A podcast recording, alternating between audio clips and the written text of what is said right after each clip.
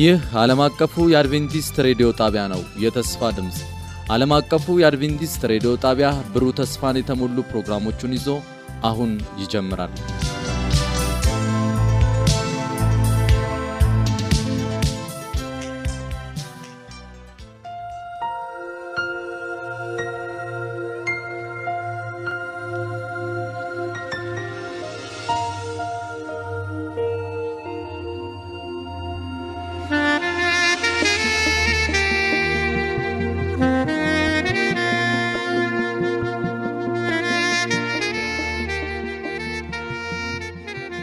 ሰላም ጤና ስጥልን። የተወደዳችሁ የዓለም አቀፉ የአድቬንቲስት ሬዲዮ አድማጮች እንደምን አላችሁ? ወቅታዊ መልእክት በሚል ርዕስ በፓስተር ኤፍሬም ዳዊት አማካኝነት እጅግ የሚያነቃቃና የሚባርክ ፕሮግራም ይዘንላችሁ እንቀርባለን። አድማጮቻችን ይህንን ፕሮግራም እርስዎም ሌሎችንም ጓደኞትን ጋብዘው እንድትከታተሉ እንጋብዛችኋለን። መልካም የበረከት ጊዜ እንዲሆንላችሁ እንመኛለን።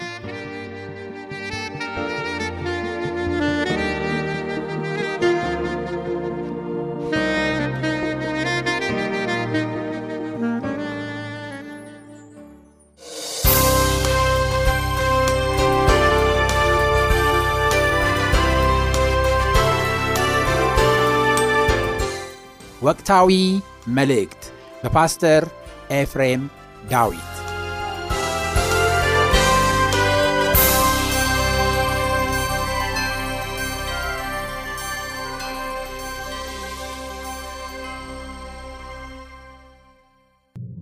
በቁጥር 17 ላይ በዳንኤል 7 ላይ በግልጽ ተቀምጧል። እኛ ሰዎች የምናስቀምጠው ነገር አለ። ራሱ መጽሐፍ ቅዱስን ብንተው ራሱን ይፈታል፣ ያብራራል። ነገር ግን ከዚህ ከአራተኛው አውሬ ላይ ከነበሩ አስር ቀንዶች መካከል ሶስቱን በማጥፋት በመንቀል ትንሽ ቀንድ ትንሽ መንግስት ይነሳል።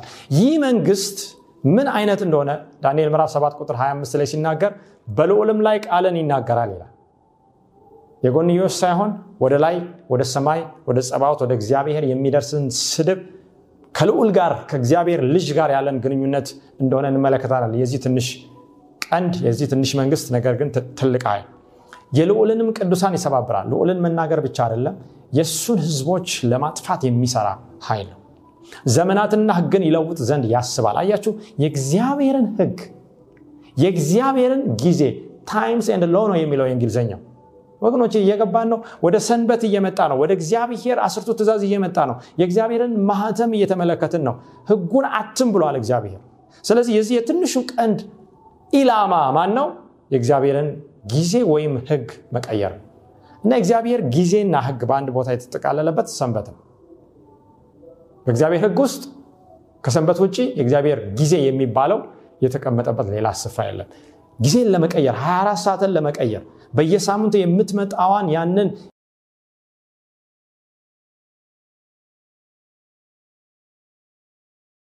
የፈጣሪነት መታሰቢያ የሆነችውን ቀን የቀዳሽነቱም የአዳኝነቱም መታሰቢያ የሆነችውን ቀን ለመቀየር ነው የዚህ ትንሽ ቀንድ ኃይል። ተጨማሪ ሀሳቦችን እንመለከታለን። ከዛ በኋላ ዘመናትና ህግን ይለውጥ ዘንድ ያስባል። እስከ ዘመንና እስከ ዘመናት እስከ እኩሌታ ዘመንም በእጁ ይሰጣሉ። ለተወሰኑ ጊዜያት የእግዚአብሔር ህዝብ በዚህ ትንሽ ቀንድ አማካኝነት ይሰደዳል። ይህ ጊዜ ምንድን ነው? ምን ያህል ነው ብለን ስንመለከት ተጠቅሷል። ዘመን፣ ዘመናትና የዘመን እኩሌታ እንግዲህ ዘመን የሚለው አንድ ዓመትን፣ ዘመናት ሁለት ዓመትን፣ የዘመን እኩሌታ ምን ይወክላል? ግማሽ ዓመትን ወይም ስድስት ወርን፣ በአጠቃላይ ሶስት ዓመት ተኩል። ዳንኤል ነው ትንቢት ነው። በትንቢት አንድ ቀን 24 ሰዓት ማለት ነው አንድ ዓመትን ይወክላል። ስለዚህ በዘመን በዘመናትና በእኩሌታ ዘመን ማለትም በሶስት ዓመት ተኩል ውስጥ ያሉ ቀናቶች 1260 ቀናት ናቸው። እነዚህ 1260 ቀናት 1260 ዓመታት ይመጣሉ። ምክንያቱም 1260 ትንቢታዊ ቀናት ናቸው። ይህንን በደንብ ማየት እንችላለን። ቀጥለንም በሌሎች ትምህርቶች ስለምናይ ይህ ትንሹ ቀንድ ምድራዊ መንግስታትን በማስወገድ የፖለቲካ ስልጣንን በመጨበጥ ግዛትን በመቆናጠጥ ብቻ የሚቀመጥ ሳይሆን የተለየ ከቀድሞ መንግስታት ባህሪን ይጎናጸፋል። የሚይዘውን ዙፋን መንፈሳዊ ዓላማን ለማሳካት ይሰራል። ስለዚህ መንፈሳዊ ጉዳይ ስለሆነ ልዑልን ስለሚሳደብ ያለምንም ጥርጥር ከጀርባ ይህንን ኃይልና ስልጣን ዙፋን የሚሰጠው ማነው? ሴጣን ስለዚህ በልዑል ወይም በክርስቶስ ላይ ያነጣጠረ ጥቃት እንደሚፈጽም የእርሱን ተከታዮች ለማጥፋት እንደሚሰራ እንመለከታለን።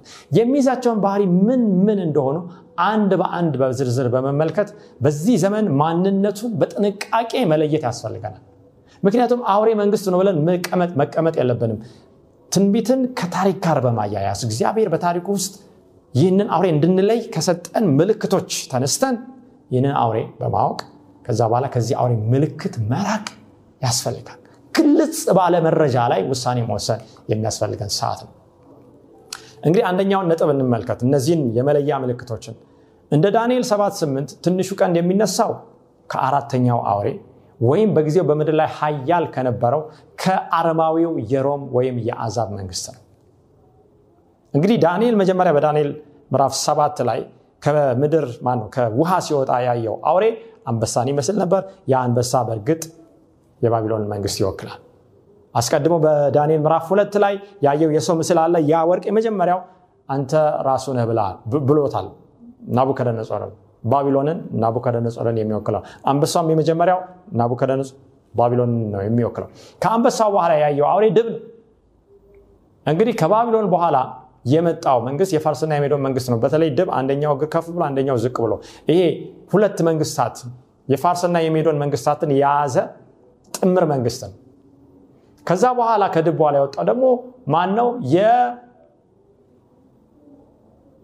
የግሪክን መንግስት የሚወክለው ነብር ነው። አስር ራሶች ነበሩ። አሌክሳንደር ታላቁ አሌክሳንደር በሚሞትበት ጊዜ ለአራቱ ጀነራሎች እንደተከፋፈለ ታሪክ ያስተምራል። እነዚ አራቱ በነብሩ ላይ ያሉ ራሶች የተከፋፈሉትን የግሪክን መንግስት ይወክላል። ከግሪክ በኋላ እንግዲህ ከነብሩ በኋላ የወጣው አውሬ እጅግ የሚያስፈራ ሊገለጽ በቃል ያልቻለ አውሬ ነው።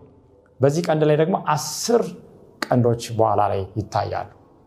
እንግዲህ ይሄ በዳንኤል ምዕራፍ ሁለት ላይ ራስ ወርቅ ነው ከዛ ብር አለ። ያ እንግዲህ የብር አይነታቸው የጥንካሬ አይነታቸው እየቀነሰ የጥንካሬ የመንግስታቸው ማንነት እየቀነሰ እንደሚመጣ ይናገራል። ባቢሎን አለ ወርቅ ከዛ ብር ፋርስና ሜዶን ከዛ ነሐስ አለ ግሪክ ከዛ በኋላ ብረት ነው ጭኑ። ያ ብረት ከዛ በኋላ አስር ጣት አሉ ብረትና ሸክላ። አሁንም አራተኛ አውሬ ላይ አስር ቀንዶች አሉ አንድ አይነት ትርጉም የተለያየ ህልምና ራእይ በተለያየ መልክ እግዚአብሔር ትንቢት እንድንረዳ የሚናገረን ሁኔታ ነው። በኋላ ላይ በእነዚህ አስር ቀንዶች ላይ ያለውን ትርጉም የእግዚአብሔር ቃል ዳንኤል ሰባትን ስታዩ እነዚህ አስር ቀንዶች ከአራተኛው መንግስት የሚነሱ ነው። ሮም በምትፈርስበት ጊዜ ታሪክን ስንመለከት ሌላ መንግስት መጥቶ ምን አላለም? አልገዛትም። ወይም ሌላ መንግስት የምናውቀው የተቋቋመ የለም። እራሱ ለአስር ነው የተከፋፈለ በተለይ ይሄ ሮም የአውሮፓን የተከፋፈሉትን መንግስታትን ይወክላል።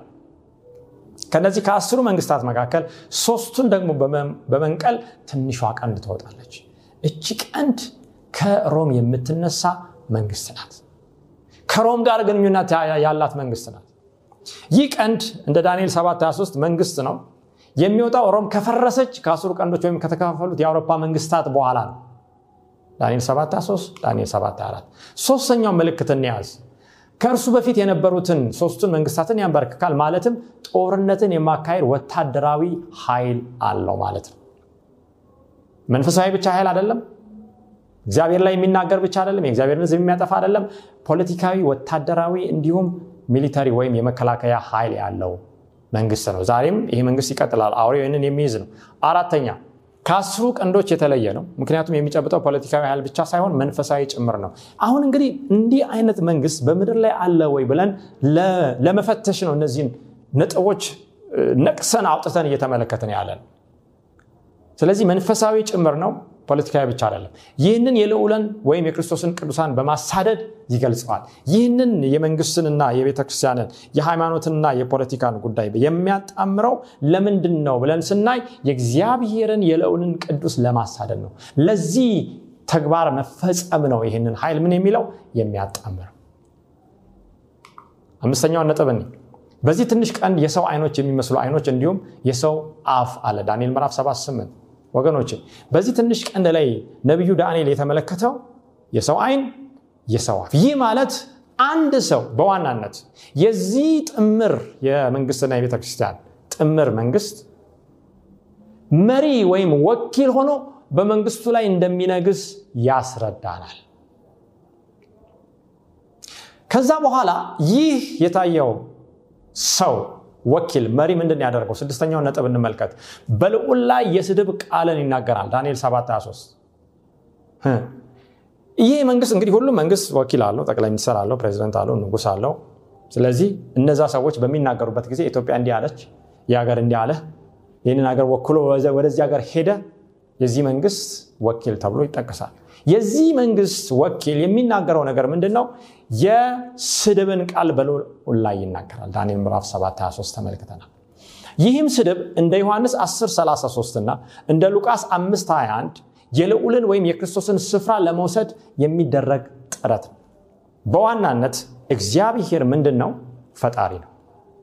የፈጣሪነት ቦታውን ለመውሰድ የሚደረግ ጥረት ነው ምክንያቱም እግዚአብሔር ፈጣሪ ከመሆኑ የተነሳ የፈጣሪነት ምልክቱን ሰንበትን አስቀምጧል። ከዚህ ውጭ ሰንበትን በሚያስቀምጥበት ሰባተኛው ቀን ሳይሆን ሌላ ቀን እኔ ያስቀመጥኩት ሰንበት ነው ሲል የፈጣሪነትን ቦታ ለመውሰድ ምን እያደረገ ነው? ጥረት እያደረገ ነው። አንድ ሁለተኛ እግዚአብሔር ቀዳሽ እግዚአብሔር ኃጢአትን ይቅር የሚል ይህ ወኪል የዚህ የትንሹ ቀንድ መንግስት ወኪል ማለት ነው ልክ እንደ ኢየሱስ ክርስቶስ እኔ ኃጢአትን አስተሰር ያለው ይቅር ላለሁ ሲል የእግዚአብሔርን ቦታ ለመውሰድ ጥረት እያደረገ ነው።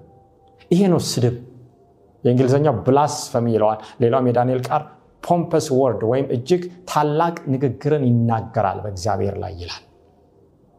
እንደዚህ አይነት ባህሪ ያለው ማን ነው ዛሬ በዚህ ምድር ላይ? እንመለከታለን።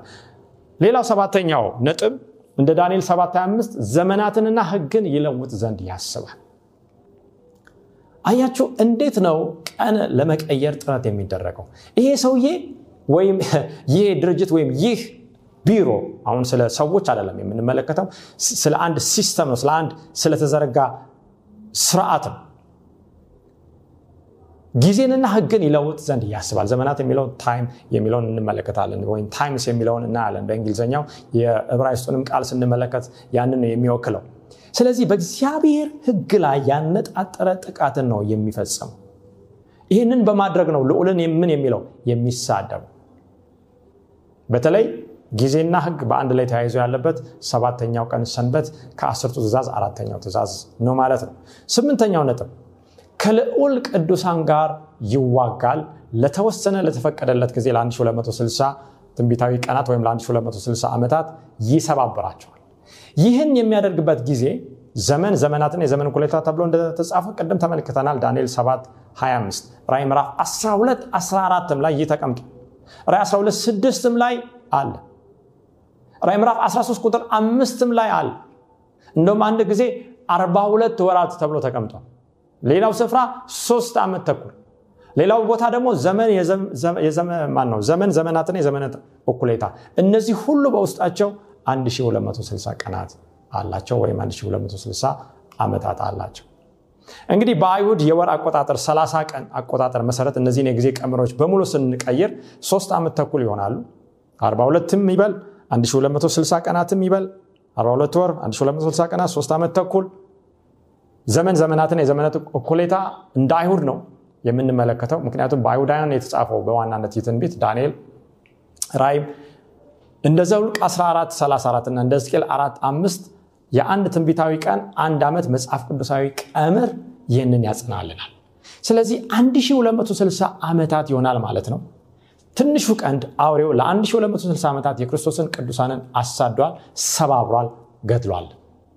በተለይ ከ538 ዓ ም እስከ 1798 ዓ ም የጨለማው የሃይማኖት ዘመን በሚባለው ሰዎች ከእጆቻቸው መጽሐፍ ቅዱስ ተወስዶ ካህናትና ቀሳውስት ብቻ የሚናገሩት እንደ እግዚአብሔር ቃል እንዲሆንና ህዝቡም ይህንን እንዲቀበል በማስገደድ ይህንን የማይቀበሉትን ደግሞ በመግደልና በማሳደድ የትንሹ ቀንድ ኃይል በጨለማው ዘመን በሮም አማካኝነት ስራውን እንደሰራ እንመለከታለን። አሁንም ያንን ኃይል እንለየዋለን። በዚህ ሰዓት በጤንነት አለው ወይ? ኃይልን ይዞ ተቆናጣል ወይ? ወይስ ባህሪውን ቀይሯል? ሀሳቡን ቀይሯል ወይ ብለን እንመለከታለን። እንግዲህ ይህንን ስንቀጥል ሳለ በራይ 137 ላይ ራይ ምዕራፍ 13 ቁጥር 7 ከህዋ የሚወጣው የመጀመሪያ አውሬ አስቀድሞ በትንሹ ቀን ኋላም ከባህር ውስጥ በወጣው አውሬ የተመሰለው ጸረ ክርስቶስ ነው። ሁለቱም ተቃዋሚ ኃይልን ነው የሚገልጡት። ምንድን ነው ራይ 13 ሰባት ይህ የመጀመሪያው አውሬ የሚሰራው? እንግዲህ አውሬው ማን ነው? ከዛ ምልክቶ ልናይ ነው። በነገድና በወገንም በቋንቋም በህዝብም ሁሉ ላይ ስልጣን ተሰጠው ተብሎ የተጠቀሰው የሚያስገነዝበን የክርስቶስ ተቃዋሚ ኃይል ዓለም አቀፋዊ ተጽዕኖ የሚፈጥር ኃይል። ምክንያቱም በዚህ የማሳሰት ተግባር ውስጥ ማን ገብቷል? ነገድ አለ ወገን አለ ቋንቋ አለ ህዝብ አለ። ይህንን ያደርግ ስልጣን ተሰጥቶታል። እንግዲህ ጌታችን መድኃኒታችን የሱስ ክርስቶስ ይህንን ምድር ለቆ በሚሄድበት ጊዜ ምንድን ያለው? ስልጣን በሰማይና በምድር ምን አለኝ? ተሰጠኝ። ይህ አውሬ ልክ እንደ ኢየሱስ ክርስቶስ ስልጣን እንደተሰጠው መጽሐፍ ቅዱስ ያስተምራል። ነገር ግን ኢየሱስ ከአብ ዘንድ ስልጣን ተቀበለ። ይሄ አውሬ ግን ከማን ዘንድ ነው ስልጣን የተቀበለው? ራይ ምዕራፍ 13 በደንብ ስታዩ አውሬው ዙፋኑን የተቀበለው ከዘንዶ ነው ከሴጣን ነው። ይህ ታላቁ ተጋድሎ እየሆነ ያለውን ነው የምንመለከተው። ሌላ እንደ ራይ ምዕራፍ 13 ቁጥር 3 አንድ ሀሳብ እናያለን። ለሞት የሆነለት ቁስል መፈወስ ወይም ከደረሰበት ከባድ አደጋ መውጣቱ ሌላኛው የምናገኘው ምልክት ነው ምን ማለት ነው? ለ1260 ዓመታት በሚሰራበት ጊዜ 1798 ላይ ለምን ቆመ ብላችሁ ብትጠይቁ ቁስልን ስለተቀበለ ነው። ያም ደግሞ እስከ ሞት የሚያደርሰውን ቁስል። 1798 ላይ የሆነው ምንድነው? የፈረንሳይ አብዮት ነው የፈነዳው። የፈረንሳይ አብዮት በሚፈነዳበት ጊዜ እግዚአብሔር የለም ወይም ኤቲዝም የሚለውን ስርዓት ነው በምድር ላይ ያስፋፋው። ያንን በሚያስፋፋበት ጊዜ ይህንን ሊቃወም የሚችል ማን ሆኖ ተገኘ የሮም ጳጳስ። ስለዚህ የሮም ጳጳስን ሄዶ እስር ቤት ይከተዋል በተለይ ጀነራል ባርቴ የሚባለው ሰው ከዛ በኋላ ያ ጳጳስ በምን ይሞታል? በእስር ቤት ይሞታል። ከዛ በኋላ ግን ቃሉ የሚናገረው ምንድነው ራይ ምዕራፍ 13 ቁጥር 3 ይህ ለሞት የሆነው ቁስል ምን አለ? ተፈወሰ። ከደረሰበት ከባድ አደጋ ወጣ። እንግዲህ አንድ ሰው ከታመመ ጽኑ ህመም ውስጥ ከገባ አይሲዩ አለ። እንግዲህ የከባድ ህሙማን ክትትል የሚደረግበት ከዛ በኋላ ያገግማል ይሻለዋል ከዛ በኋላ ይወጣል የቀድሞውን ስራ ምን ያደርጋል? ይሰራል ይንቀሳቀሳል። እነዚህ ከላይ የተጠቀሱትን የክርስቶስን ተቃዋሚ ባህርያት ምልክቶችን በመያዝ ይህንን ኃይል በአሁኑ ሰዓት ለይተን ለማወቅ ከባድ አይሆንብን። ወገኖቼ ስለ አንድ ሰው ምልክት ብሰጣችሁ ያ ሰው ጥቁር ሱፍ ነው የሚለብሰው ጥቁር ካራባት ነጭ ሸሚስ ያ ሰው መነፅር ያደርጋል የሚያደርገውም ጫማ ጥቁር ነው ዣንጥላ ይዛል ጥቁር ኮፍያም ያደርጋል ብያችሁ ወደ አንድ ስፍራ ሄዳችሁ ያንን ሰው ለመለየት ይከብዳል ወይ? ምክንያቱም እንደዚህ አይነት አለባበስ የሚለብሱ ሰዎች በጣም ጥቂት ናቸው። በጤነኛው በአዘቦት ቀን ሰው ሁሉ እንዲህ አይለብስም የተለየ የሆነ ስርዓት ከሌለ በቀር። ወይም ወደ አንድ ሰፈር ሄዳችሁ አንድን ቤት ለማግኘት ከግራና ከቀኝ ያለውን በአካባቢ ያለውን ዛፍ በአካባቢ የሚታወቀውን ሆቴል ሌላም ወይም ቀለም በደንብ ብሰጣችሁ ያንን ቤት ለመለየት አይከብዳችሁ። እግዚአብሔር በብሉ ኪዳንም በአዲስ ኪዳን በዳንኤልም በራእይ መጽሐፍ ላይ በትንቢቱም በራዩ የሰጠን ምልክትን ሰብስበን ይህንን አውሬ መለየት እንድንችል ጊዜንም ሰጥቶናል። መጽሐፍ ቅዱስን ሰጥቶናል። ነገር ግን ወገኖች ይህንን ኃይል ማን እንደሆነ ከዚህ ግዙፍ ሃይማኖታዊ ስርዓት ጀርባ የሚሰራው ኃይል ማን እንደሆነ በስም ከመጥቀሳችን በፊት ማወቅ የሚገባን ነገር እንዳለ ልነግራችሁ ፈልጋለሁ ዋናው ቁም ነገር ያለው ከድርጅቶች ወይም ከግለሰቦች ከተቋሞች ጋር አይደለም እየተመለከትን ያለ ነው ከዚህ ስርዓት ጀርባ ያለውን የእግዚአብሔርን መጽሐፍ ቅዱሳዊ አስተምሮ የሚጻረረውን የልዑል የክርስቶስን ብቻ የሆነውን መብትና ስልጣን ለመውሰድ የሚጋፋውን የሚሞክረውን አውሬ ለመለየት ነው። አሰራሩን ለመለየት ነው። ጳውሎስ ሲናገር ሀሳቡን አንስተውም ይላል። የእግዚአብሔር ህዝብ የሴጣንን ስራ መሳት የሌለበት ጊዜ ላይ ደርሷል ሌላኛው ልንረዳ የሚገባ ጉዳይ ክርስቶስ በዮሐንስ ወንጌል 1016 ላይ የተናገረው የተስፋ ቃል አለ። ምን ይላል? ከዚህም በረት ያልሆኑ ሌሎች በጎች አሉ። ወገኖቼ አንድ የተወሰነ በሆነ ትምህርት ብቻ የተከበበ የተወሰነ ህዝብ አይደለም የሚድነው። እግዚአብሔር በተለያየ ስፍራ ምን አሉት? በጎች አሉት። ቀጥሎ ምን ይላል? እነርሱን ደግሞ ላመጣ ይገባኛል። ድምፄንም ይሰማሉ አንድም መንጋ ይሆናሉ እረኛውም አንድ በማለት የገለጸው ቁም ነገር ማስተዋል ያስፈልገናል። በበራላቸው ብርሃን በገባቸው መረዳት መጠን የሚመላለሱ የእግዚአብሔር ህዝቦች አሉ። ነገር ግን በመጨረሻው ዘመን ጥሪ ነው የሚያደርገው እግዚአብሔር። ወደ አንድ መንጋ ይመጡ ዘንድ እረኛቸው አንድ ነውና። ስለዚህ በእውነት ይህ መልእክት በዋናነት ለእግዚአብሔር ህዝብ ነው በተለያየ ስፍራ ላለው። ለዛ አንድ ስለ ለሚሆነው መንጋ ነው መበተናቸው እንዲያበቃ ነው። ያ ሰዓት እንደመጣ ነው እግዚአብሔር የሚናገር። ምክንያቱም ጌታ ኢየሱስ ክርስቶስ በሚያይበት ጊዜ በተለይ በምድር ላይ ሲያገለግል ህዝቡን እረኛ እንደሌላቸው አይቶ ምናለላቸው አዘነላቸው። ስለዚህ ከፊት ሆኖ የሚመራ እረኛ በለመለመ መስክ የሚመራ ከኋላ ሆኖ አይደለም። አውሬ ቢመጣ ተኩላ ቢመጣ ራሱን አሳልፎ የሚሰጥ እረኛ ዛሬ ይጠራል። ያንን ድምፅ እንድንለይ እግዚአብሔር ይፈልጋል። እንግዲህ ይህ በተምሳሌታዊነት በዳንኤል 7 ላይ ትንሹ ቀንድ በሁለተኛ ተሰሎንቄ 2 ከ3 እስከ 4 የአመፅ ሰው የጥፋት ልጅ በራይ ምዕራፍ 13 ከ1 እስከ 10 የመጀመሪያው ከህዋ የወጣው አውሬ በመባል የተገለጸው ከላይ የተብራሩትን ባህርያት ሙሉ በሙሉ የሚያሟላው የክርስቶስ ተቃዋሚ የሮም ቤተክርስቲያን ጳጳሳዊ ስርዓት ነው እንግዲህ የጳጳሳዊ ስርዓት መንፈሳዊ ማንነትን የቫቲካን ምድርን ደግሞ እንደ ንጉስ እንደ መሪ የመግዛቱ የሁለቱም መንፈሳዊ የቤተ ክርስቲያኑም ሆነ የአገሪቱ ገዥ ጳጳሱ መሆኑ እነዚህ የትንሹን ቀንድ መስፈርቶች ሙሉ በሙሉ የሚያሟላ ይሆናል። ለአውሬው እንዳንሰግድ ምልክቱ እንዳንቀበል መልክቱ እሱ ነው። እንግዲህ እነዚህ ምልክቶች ቅድም የተሰጡትን መስፈርቶች ይህ ሃይማኖታዊ ስርዓት ያሟላል ወይ ብለን አንድ በአንድ እንመልከት። አንደኛ የተመለከት ነው በዳንኤል ሰባት ላይ የተወሳው አራተኛው መንግስት ማለትም የሮም የአዛም መንግስት ወይም ፓጋን ሮም መውደቅ በጀመረበት ጊዜ መቀመጫ የሆነው የሮም የሆነችውን የሮም ከተማ ለጳጳሱ በመተው ቄሳሩ ያንን ስፍራ ለቆ እንደሄደ እንመለከታለን። ጠንካራ የሆነ ለመጣው ጳጳሳዊ ስርዓት ሮም መቀመጫ ሆና እንድትቀመጥ እንድትወሰድ ያ የአዛብ መንግስት ለቀቀ። ከዛ ጳጳሳዊ ሮም መጣ። የአዛብ ሮም ሄደ ጳጳሳዊ ሮም መጣ። ትንሹ ቀንድ ሶስቱን በመነቃቀል ስፍራውን ያዘ ማለት ነው። ሃይማኖትን የሚደግፉትን እና የማይደግፉትን መለየት ጀመረ። በተለይ እነዚህ ሶስቱ የሮምን ወይም የጳጳሳዊን ኃይል የማይደግፉትን እነዚህ አረመንያዊ ወይም ኤሪያን የሚባሉ መንግስታት ሶስት ነበሩ። እነሱን እንዲያጠፋ ስልጣን ተሰጠው ማለት ነው። ከዛ በኋላ ይህ እየለቀቀ ያለው የአዛብ የሮም መንግስት ለጳጳሳዊ የሮም መንግስት በሚሰጥበት ጊዜ ምንድነው የሮም ጳጳስን ያደረገው? የመናፍቃን አራሚ የማይደግፉትን እንዲያጠፋ ስልጣንን ሰጥቶ ሮምን ለቆ ኮንስታንቲኖፕል ወደምትባል ሌላ ከተማ ሄደ። በዚያ የሮም ቤተክርስቲያን ለረዥም ጊዜ የሚቆየውን ስርዓት በ538 ላይ መዘርጋት ጀመረች ከዛ በኋላ የሮም መንግስት ለአስሩ የአውሮፓ መንግስታት መከፋፈል ታሪክ ሲያስረዳ ከዚህ በኋላ ከዚሁ የአውሮፓ እምብርት ውስጥ ይህ ትንሹ ቀንድ አለ። ሁለተኛው ምልክት ይህ ነው። ሶስተኛው ሊቀ ጳጳሳዊ ስርዓቱን ያልደገፉ ከአስሩ መንግስታት ጋር በፊት የነበሩ ሶስቱ አረማዊ መንግስታት ማለት እነዚህ እነማን ናቸው? ቫንዳል ሂሩል እና አስትሮጎት የሚባሉት በሊቀ ጳጳሳዊ ኃይል ተወግደዋል። ከዚህ በኋላ ፍጹም ገናናዊ የሆነውን የ1260 ዓመታት ስራን ይጀምራል። አራተኛ ነጥብ የሮም ቤተክርስቲያን ሃይማኖትን በተጨማሪ ደግሞ አገራዊ ወይም ፖለቲካዊ ስልጣንን ይዛለች ወይ ብለን ስንጠይቀው በፊት ከነበሩ መንግስታት በተለየ ሁኔታ ቫቲካን እንደገና ሮም ካቶሊካዊ ቤተክርስቲያን እንደሆነች እንመለከታለን።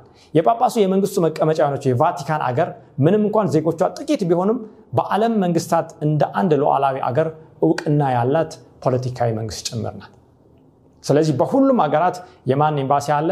የቫቲካን ኤምባሲ አለ። የቫቲካን ባንዲራ አለ። የቫቲካን አምባሳደሮች አሉ። መሪዎች ልክ የሌላ መንግስታት መሪዎች እንደሆኑ ጳጳሱ መሪ ሆኖ ይሰራል። አምስተኛው ነጥብ የሮም ጳጳስ የበላይነት ላይ የተመሰረተው ሊቀ ጳጳስ የቫቲካን ፖለቲካዊ መሪ እንዲሁም ከአንድ ቢሊዮን በላይ ለሚሆኑ ደግሞ አባት በመሆን የሃይማኖት አባት በመሆን ወኪል ሆኖ ያስተዳድራል። ምክንያቱም ዳንኤል በትንሹ ቀንድ ላይ የሰው አይኖች የሚመስሉ ከዛ በኋላ የሚናገር ስድብን የሚናገር አፍ ነው ያየው። እንግዲህ ሊቀ ጳጳሱ በእርግጥ የስድብ ቃልን ተናግሯል ወይ? እነዚህን ማስረጃዎች ማግኘት እንችላለን ወይ ብለን ስናይ ብዙ ማስረጃዎች አሉ። በተለይ ሊቀ ጳጳስ 13ተኛ ሊዮ ሀያሉ እግዚአብሔር በዚህ ምድር ላይ ያለውን ቦታ እኛ ይዘነዋል በማለት ተናግሯል። ምክንያቱም ትንሹ ቀንድ ይሳደባል የእግዚአብሔር የሆነውን ቦታ ለመያዝ ጥረት ያደርጋል አዳኝነትን ፈጣሪነትን። ስለዚህ በዚህ ምድር ላይ እግዚአብሔር ግን የእሱን ወኪል አድርጎ ያስቀመጠው ማን እንደሆነ ተመልክተናል። የከበረውን ቅዱሱን የእግዚአብሔርን መንፈስ ነው። ጌታ ኢየሱስ ክርስቶስ አትዘኑ እኔ ሄዳለሁ እኔ ካልሄድኩ አጽናኙ ምን አይለም አይመጣ እኔን ይወክላል ማለት ነው እሱ ከኔ ወስዶ ምን ይላቸዋል? ያስተምራቸዋል ወደ እውነት ሁሉ ይመራቸዋል። ዛሬ ቤተክርስቲያንን የሚመራው ሰው ሳይሆን የእግዚአብሔር መንፈስ ነው ወኪል ሆኖ ያለው። ይህንን አያችሁ? የእግዚአብሔርን ልጅ ስፍራ መውሰድ ብቻ አይደለም የመንፈስ ቅዱስንም ስፍራ የመውሰድ ስራ ነው የመውሰድ ጥረት ነው። በተለይ ይህንን ቅድም ያነበብነውን ሀያሉ እግዚአብሔር በዚህ ምድር ላይ ያለውን ቦታ ይዘነዋል የሚለውን ስድብ encyclical letters of Leo 304 ገጽ ላይ እንመለከተዋለን። በሌላም ጊዜ ሊቀ ጳጳስ ፓየስ 14ተኛ ምን አለ? እኔ ቅዱስ አባት እንደሆንኩ ታውቃላችሁ። በምድር ላይ የክርስቶስ ወኪል ይህም ማለት እኔ በምድር ላይ እግዚአብሔር ነኝ ብሎ ተናግሯል። ክርስቲያንን መጽሐፍ ቅዱስን እናምናለን? የእኛ ፈጣሪና አዳኝ ክርስቶስ ነው ነገር ግን ክርስቶስ ሳይሆን ክርስቶስ ነኝ የሚለውን እንደ ክርስቲያን ማወቅ አይገባንም? ይሄ ነገር ትክክል ይሁን አይሁን? መለየት አይገባንም ወገኖች? ይህ ደግሞ ካልሆነ ይህ ኃይል ማን እንደሆነ? የሚሰራው ስራ ዓላማው ምን እንደሆነ ማወቅ የለብንም? እግዚአብሔርን እንድናውቅ ነው ጊዜና እድል የሰጥ እነዚህ ጥቂት ማስረጃዎች ቅድም ያነበብነው በተለይ በ1922 በኤፕሪል 30 ላይ የተነገረ ወይም የተገኘ መረጃ ነው እነዚህ ጥቂት ማስረጃዎች በእርግጥ የጳጳሳዊ ስርዓት የእግዚአብሔር ብቻ የሆነውን ስፍራ በመውሰድ ታላላቅ የስድብ ቃላትን በልዑል ላይ በመናገር በትንቢት የተቀመጠውን መስፈርት ሙሉ በሙሉ የሚያሟላ ነው። ሌላው ትንሹ ቀንድ ጊዜንና ህግን ይለውጥ ዘንድ ያስባል ተብሏል። በተለይ ጳጳሳዊ ስርዓት የእግዚአብሔርን ጊዜና ህግ ለመለወጥ አስቧል ወይ ብለን እንመልከት። በ Decretal de translat episcop cap በሚለው መጽሐፍ ላይ እንዲህ ይላል ሊቀ ጳጳሱ የቤተክርስቲያኑ ንብረት ነው ጊዜንና ህግን የመለወጥ ወይም የመሻል ስልጣን ስላለው ሌሎችን ጨምሮ የክርስቶስን ትምህርት ጽንሰ ሀሳብ እንኳን ሳይቀር መቀየር ይችላል። አያችሁ ቃል በቃል ነው የተቀመጠ ምን እንጠራጠራል ሊቀ ጳጳሱ ጊዜንና ህግን የመለወጥ ወይም የመሻል ስልጣን አለው ምክንያቱም ሰንበትን ወደ እሑድ ቀይረናል በሚሉበት ጊዜ በስልጣናችን ያደረግነው ነው የሚለውን እንመለከታለን። ይህንን አድርገዋል ይህንን አስቀድሞም ተናግረዋል። በኋላ ግን ሌሎችን ጨምሮ የክርስቶስን ትምህርት ጽንሰ ሀሳብ እንኳን ሳይቀር መቀየር ይችላል። ጳጳሱ ከዛ በኋላ አስቀድሞ አውሬው ዘንዶ ከአፋቸው የወጣው ምንድን ነው አንደኛው ነፍስ አትሞትም ሰው በሚሞትበት ጊዜ አይሞትም። ጻድቅ ከሆነ ገነት ይገባል አጥ ከሆነ ደግሞ ወደ ሲኦል ይገባል። ይህንን ትምህርት ማን ያስተማረው? ክርስቶስ አላስተማረም። የክርስቶስ ትምህርት ምንድን ነው በትንሣኤ ቀን ቅዱሳን ይነሳሉ። እኔ ህይወትና ምንድን ነኝ? ትንሣኤ ነኝ። በእኔ አምኖ የሚሞት ምን አይልም? አይጠፋም። እኔ አስነሳዋለሁ ሲል እናለን እና ይህንን ትምህርት መቀየር ነው። አንተ እንደዛ ብትልም ሰው በሚሞትበት ጊዜ ተነስቶ ሰማይ ይገባል። ነፍሱ አንተ ሳትመጣ ሳትፈርድ ይህንን በትምህርታችን እናስቀምጣለን ብለው ዓለምን አስተዋል። ነፍስ አትሞትም የሚለው የነፍስ ዘላለማዊነት ትምህርት ከዛ እንደሆነ ከሰይጣን እንደሆነ እንመለከታለን